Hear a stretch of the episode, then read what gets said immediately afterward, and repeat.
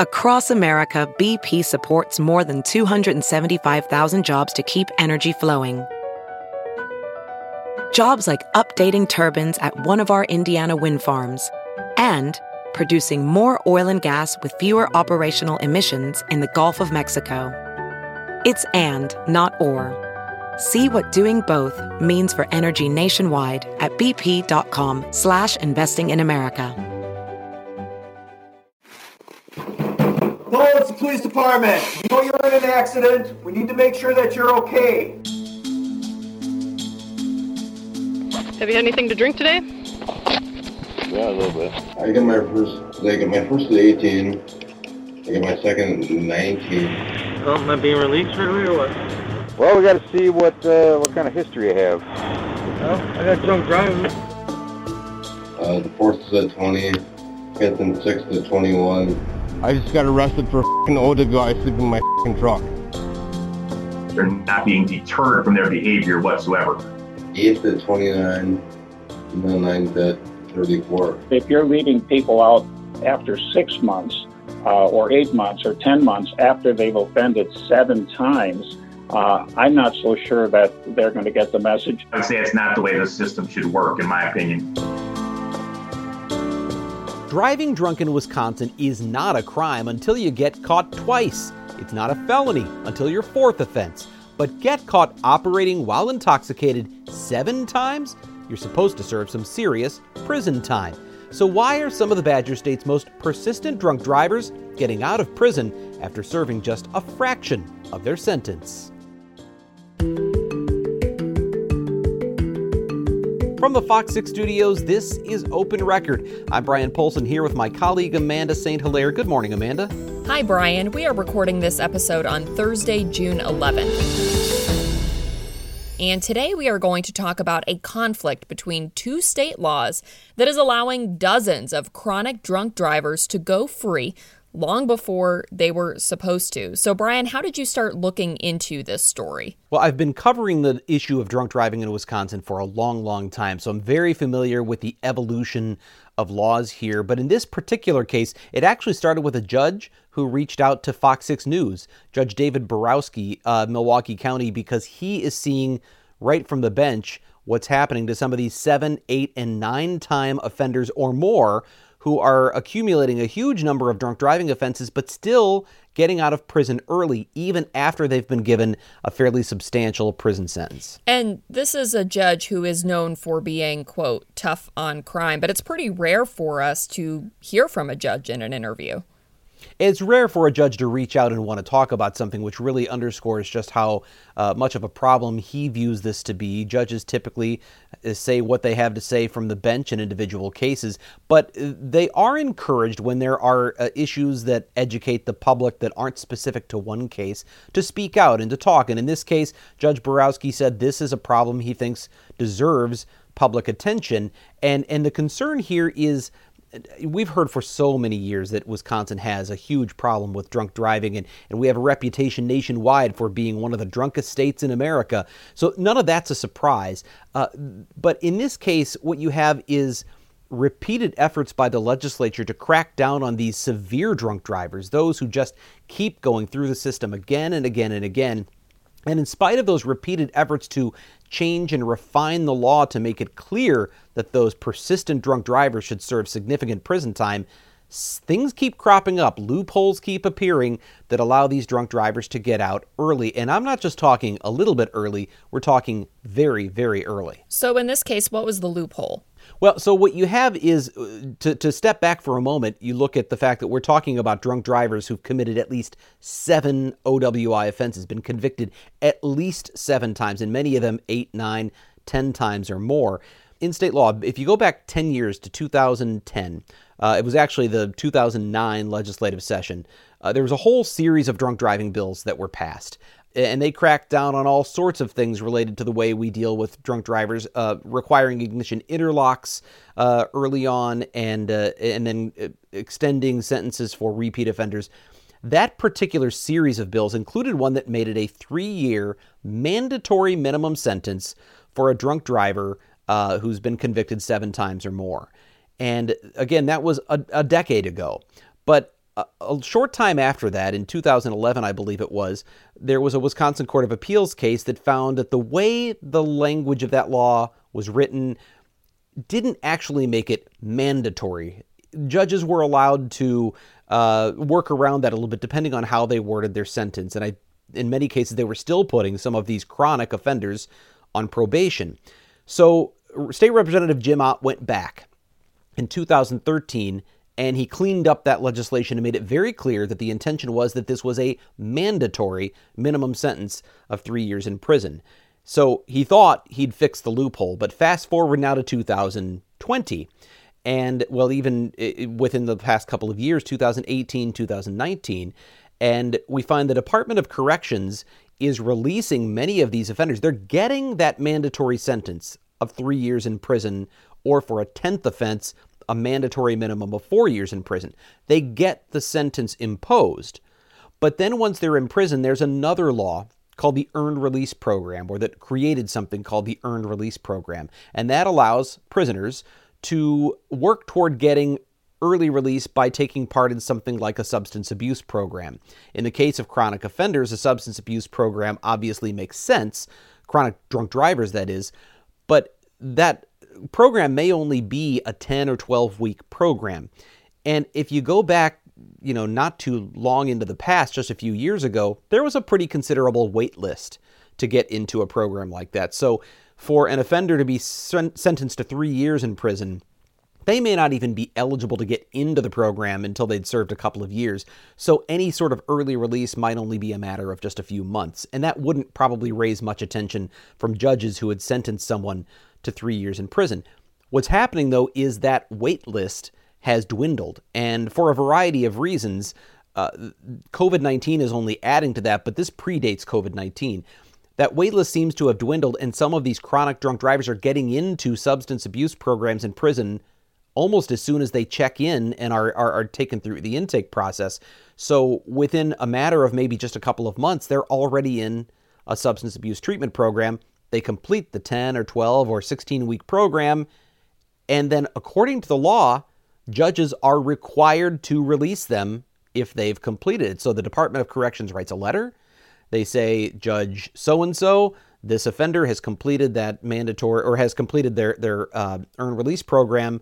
Please release them and convert the rest of their sentence to extended supervision. So, what you have is these severe drunk drivers who are there for a seventh, eighth, or ninth time who are getting out of prison in sometimes just six or eight or ten months rather than three or four years. Now, I would imagine there are criminal justice reform advocates who say, look, we want to get people treatment. That should be the goal.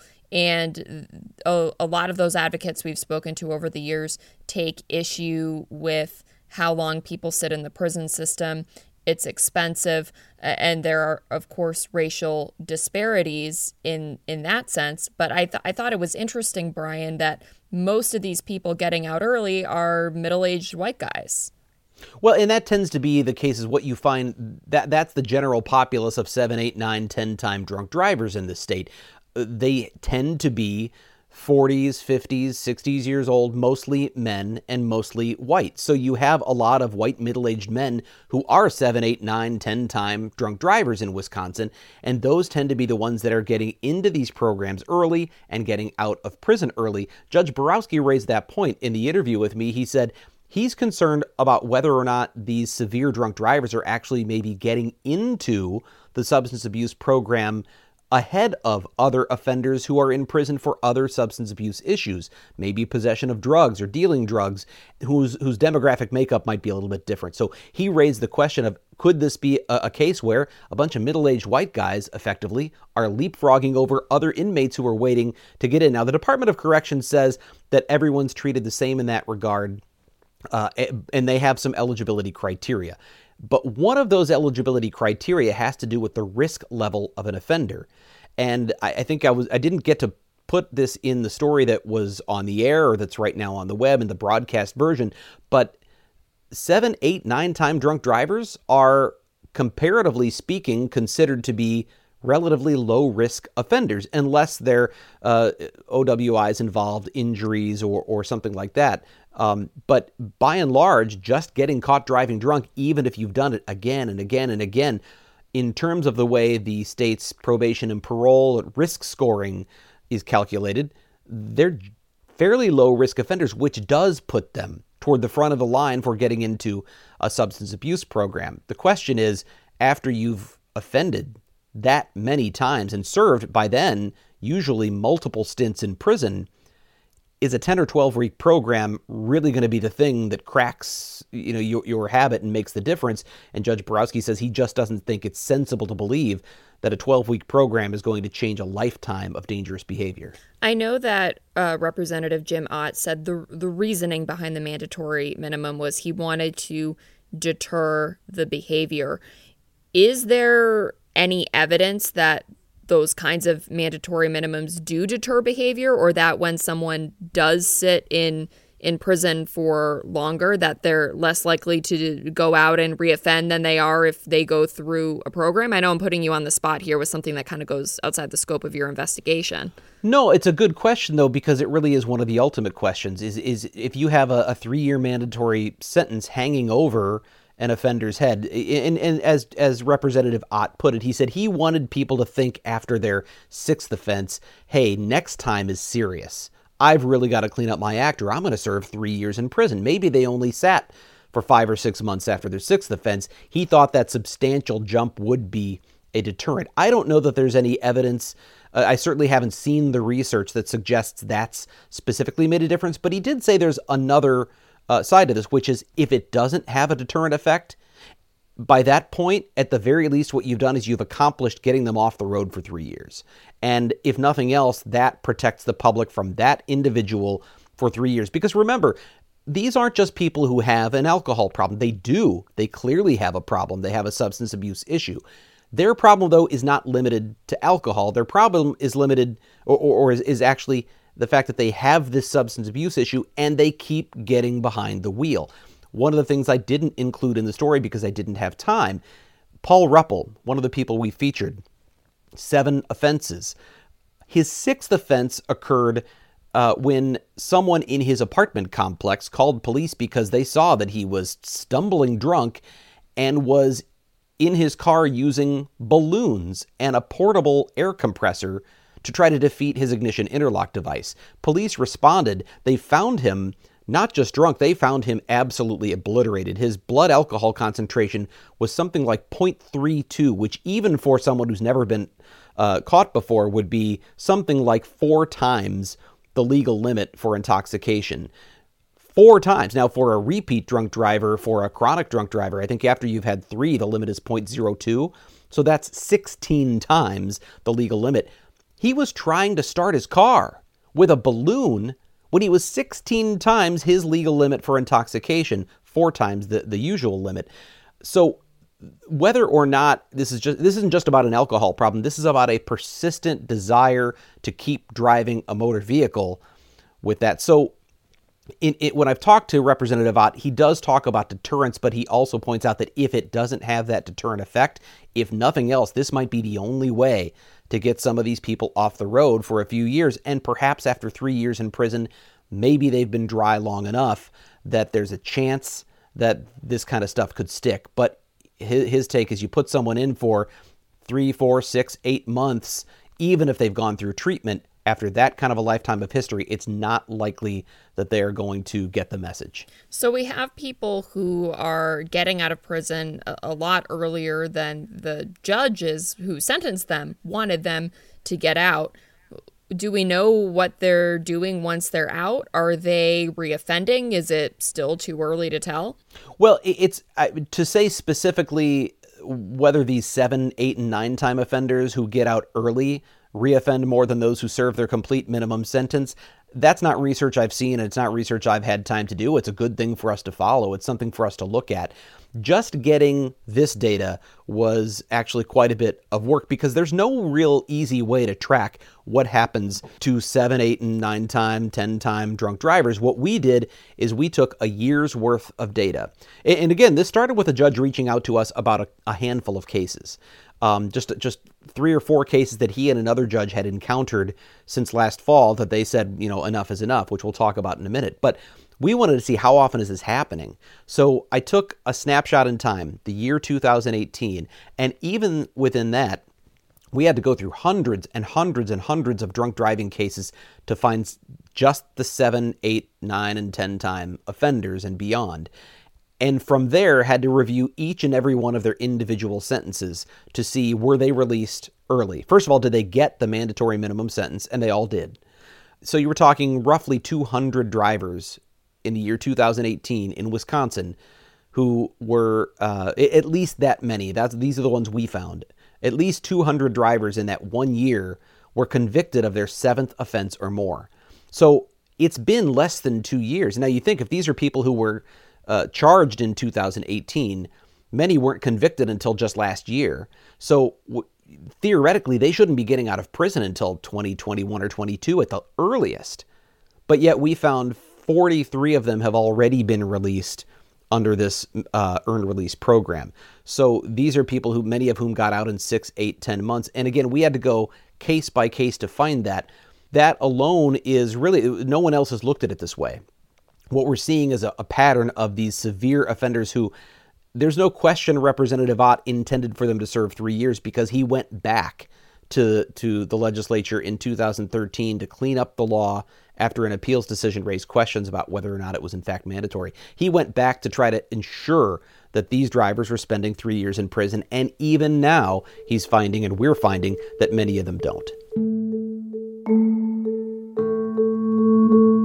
I want to go back to something you said at the beginning of the episode, which is that Wisconsin has the reputation for being one of the worst states when it comes to drinking and specifically drunk driving.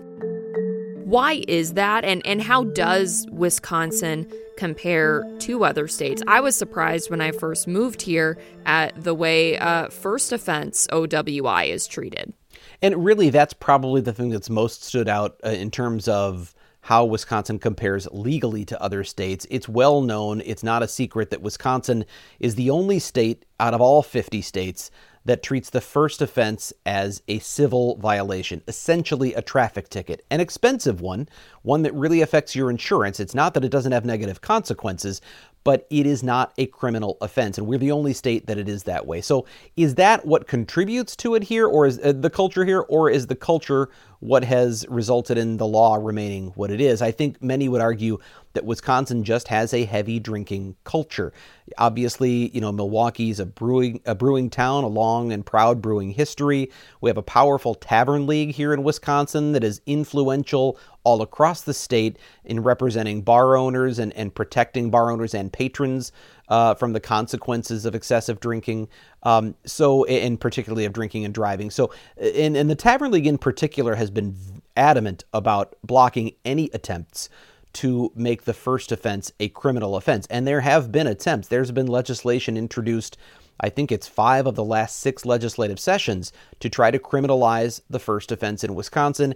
And every time that happens, it's uh, it's a non-starter. It's immediately beaten back, not just by the Tavern League, but they're one of the more powerful influences behind the scenes. There are others who say that they just don't think that's the way to go. So that certainly contributes to our comparison to other states. But when I first moved here, and I, am from Missouri originally. I've now lived in Wisconsin for 16 years. But when I first came here in 2004, uh, laws weren't nearly as strict as they are now. While the first offense wasn't a crime, it wasn't even a felony until your fifth offense. And many of those five, six, seven time offenders still didn't serve any prison time. They would get uh, brief local jail sentences or probation people were being ordered to get ignition interlock devices on their third or fourth offense and they weren't installing them and no one was following up to make sure they did. So we've done story after story over the years to, to try to show that things that are designed to try to prevent chronic drunk driving weren't even really being applied even if they were in the law and there was a lot there were a lot of loopholes in the law. So over time year after year, the legislature seems to be clamping down on this issue. And we've seen some results of that. If you look at Mothers Against Drunk Driving, it will do state by state rankings. Wisconsin used to always, year after year, rank dead last in, in many of the categories that they evaluate. We're no longer dead last. I think Wisconsin has taken some steps that have moved us up the, the chain a little bit in terms of how we deal with drunk driving, but we're still toward the bottom.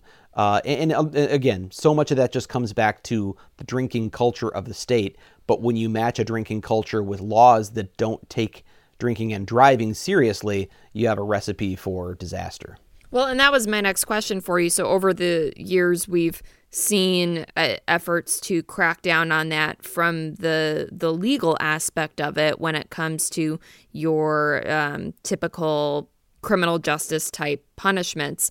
And if we're seeing that move the needle a little bit, but not as much as we'd like to, it, it makes me wonder if there are more creative solutions that people are trying to do or have tried and maybe they didn't work or you know want to try and know that it's it's not going to get past the legislature. Well, there and you know, as time goes on, there are many things that that change just in terms of society. I mean, we now live in an age where many more people take Uber or or uh, you know ride sharing services so they don't have to drive wherever they go. But then again you get to outstate Wisconsin and uh, and life's a little uh, more the old school way. You don't have a lot of Uber in, in small rural communities but uh, but you do see in urban areas at least more people who are not drinking and driving because they're taking that ride, uh, you know, that someone else is offering them or paying for that ride. So that has changed things, I think, a little bit. Um, we have seen over the years the number of drunk driving fatalities in the state go down consistently.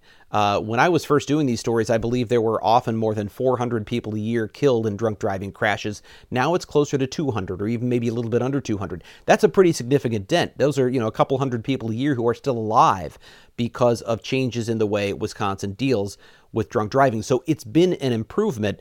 But one of the areas that there's always been legislative agreement on from both sides of the aisle has been dealing with repeat offenders. The, the most controversial thing in Wisconsin has been what to do about that first offense. To be clear, when we're talking about criminalizing the first offense, that doesn't mean your first offense you go to prison for a year, right? Like other states Absolutely. where the no. first offense is criminalized, a lot of times you still are able to get it off your record if you follow steps A, B, and C. It just it means you're appearing before a judge. It's not just a ticket where you you mail in the check. Well, and advocates of criminalizing the first offense here have tried to make it more palatable by offering things like uh, expungement provisions, where if you don't get another drunk driving offense within five years of that first offense, then that criminal offense can be wiped from your record. But of course, you still have a criminal record for five years. And there are many people in the state, and, and again, the Tavern League and the Restaurant Association are, are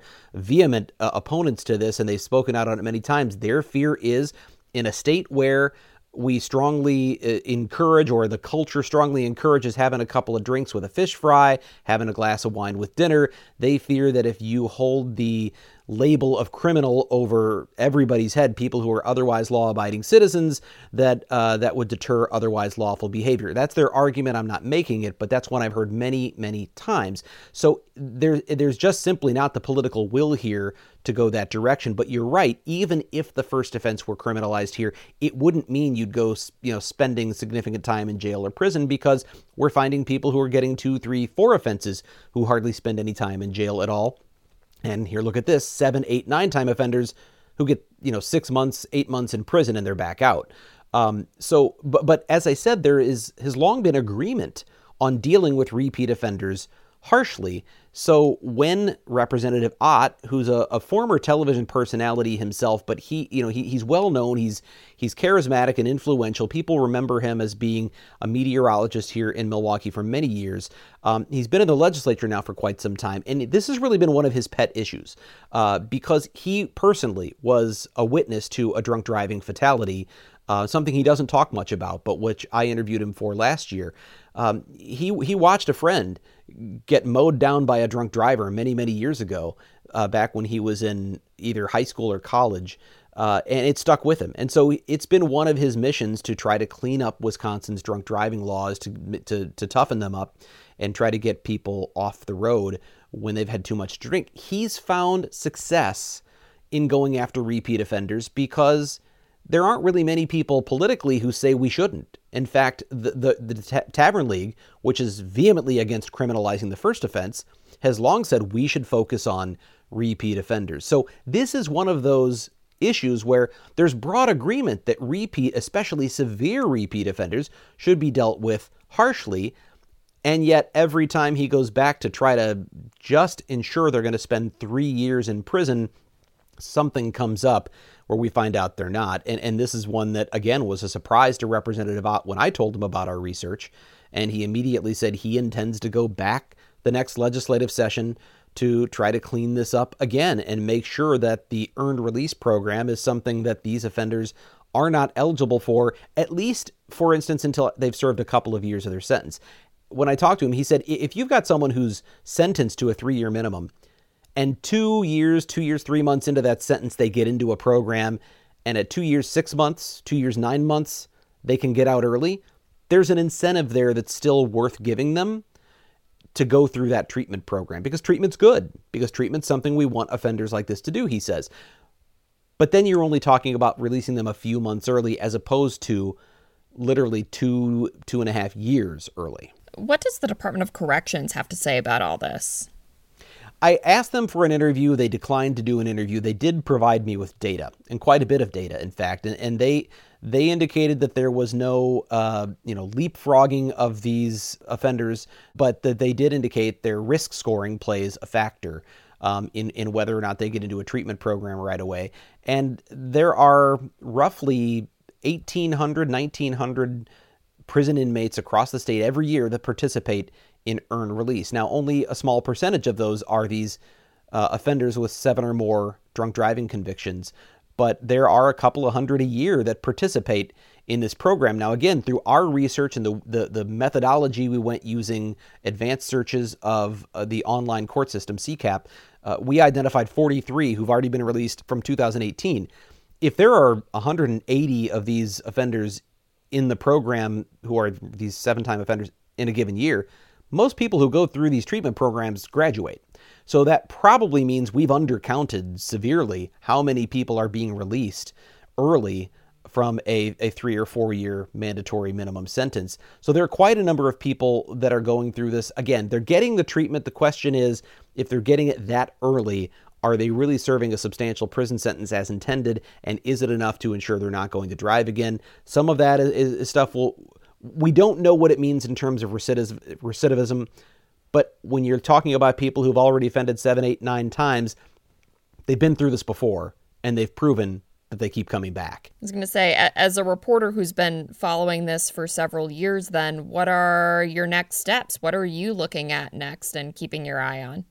Well, one thing we haven't talked about, even right here in this podcast, was the whole reason. Uh, one of the big reasons that Judge Borowski came forward was not just this problem, but that he and one other judge, Christopher Dee., have taken the action of uh, the unusual action of denying some of the Department of Corrections requests for early release under the early earned release program. And so, four repeat drunk drivers with seven offenses or more have had their early release denied by both Judges Borowski and Judge Dee. And those were they were not in those cases. I believe they were not the original sentencing judges. Um, but what happens is the original sentencing judge has to make a person eligible for the earned release program, and if they are eligible, then the Department of Corrections will determine when they can be allowed in the program. And once they've completed it, they write the judge and say, "Please let them out." In this case, Judge Borowski, or in these cases, Borowski and Dee were the judges receiving the request for release. They were not the original sentencing judges, and they denied that release. Three of those four offenders who had that release denied have now appealed because, again, the earned release program, the law that created it, says judges shall release them once the Department of Correction notifies them that the program's been completed. So the one law says the judges have to release them, but according to Judge Borowski, the other law says they have to serve a three year sentence. So he's essentially taking a stand and going to allow the Court of Appeals to decide which law supersedes the other. His argument as a judge is that the legislature passed the mandatory minimum law after the earned release program was created. They could have made an exception for earned release if they'd chosen to and didn't. Um, the uh, attorneys that are fighting on behalf of the offenders who've been denied say, look, you can have both things be true at the same time. The judge imposed a three year sentence as required in the law, but the judge still has to release them as required by law once they've completed the program.